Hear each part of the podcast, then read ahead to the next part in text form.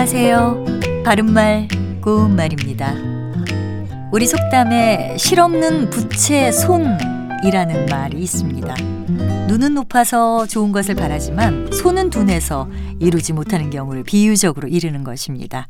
같은 뜻의 속담으로는 실없는 부채손 같은 것도 있는데요. 여기서 실엉은 물건을 얹어놓기 위해서 방이나 마루의 벽에 두 개의 긴 나무를 가로질러 선반처럼 만든 것을 말합니다. 실없다란 것은 말이나 하는 짓이 실답지 못하다란 뜻인데요. 실없는 사람이라든지 실없는 소리와 같은 식으로 표현합니다.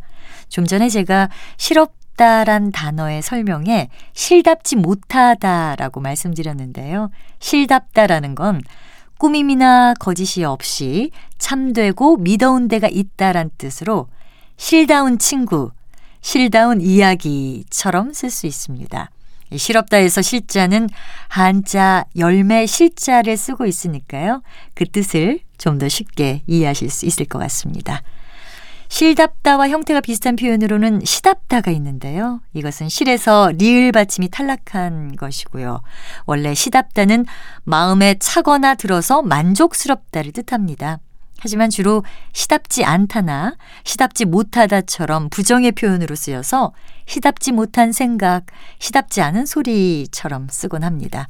결국 말이나 하는 짓이 실답지 못하다는 뜻이 되는 거죠. 바른말 고운말 아나운서 변희영이었습니다.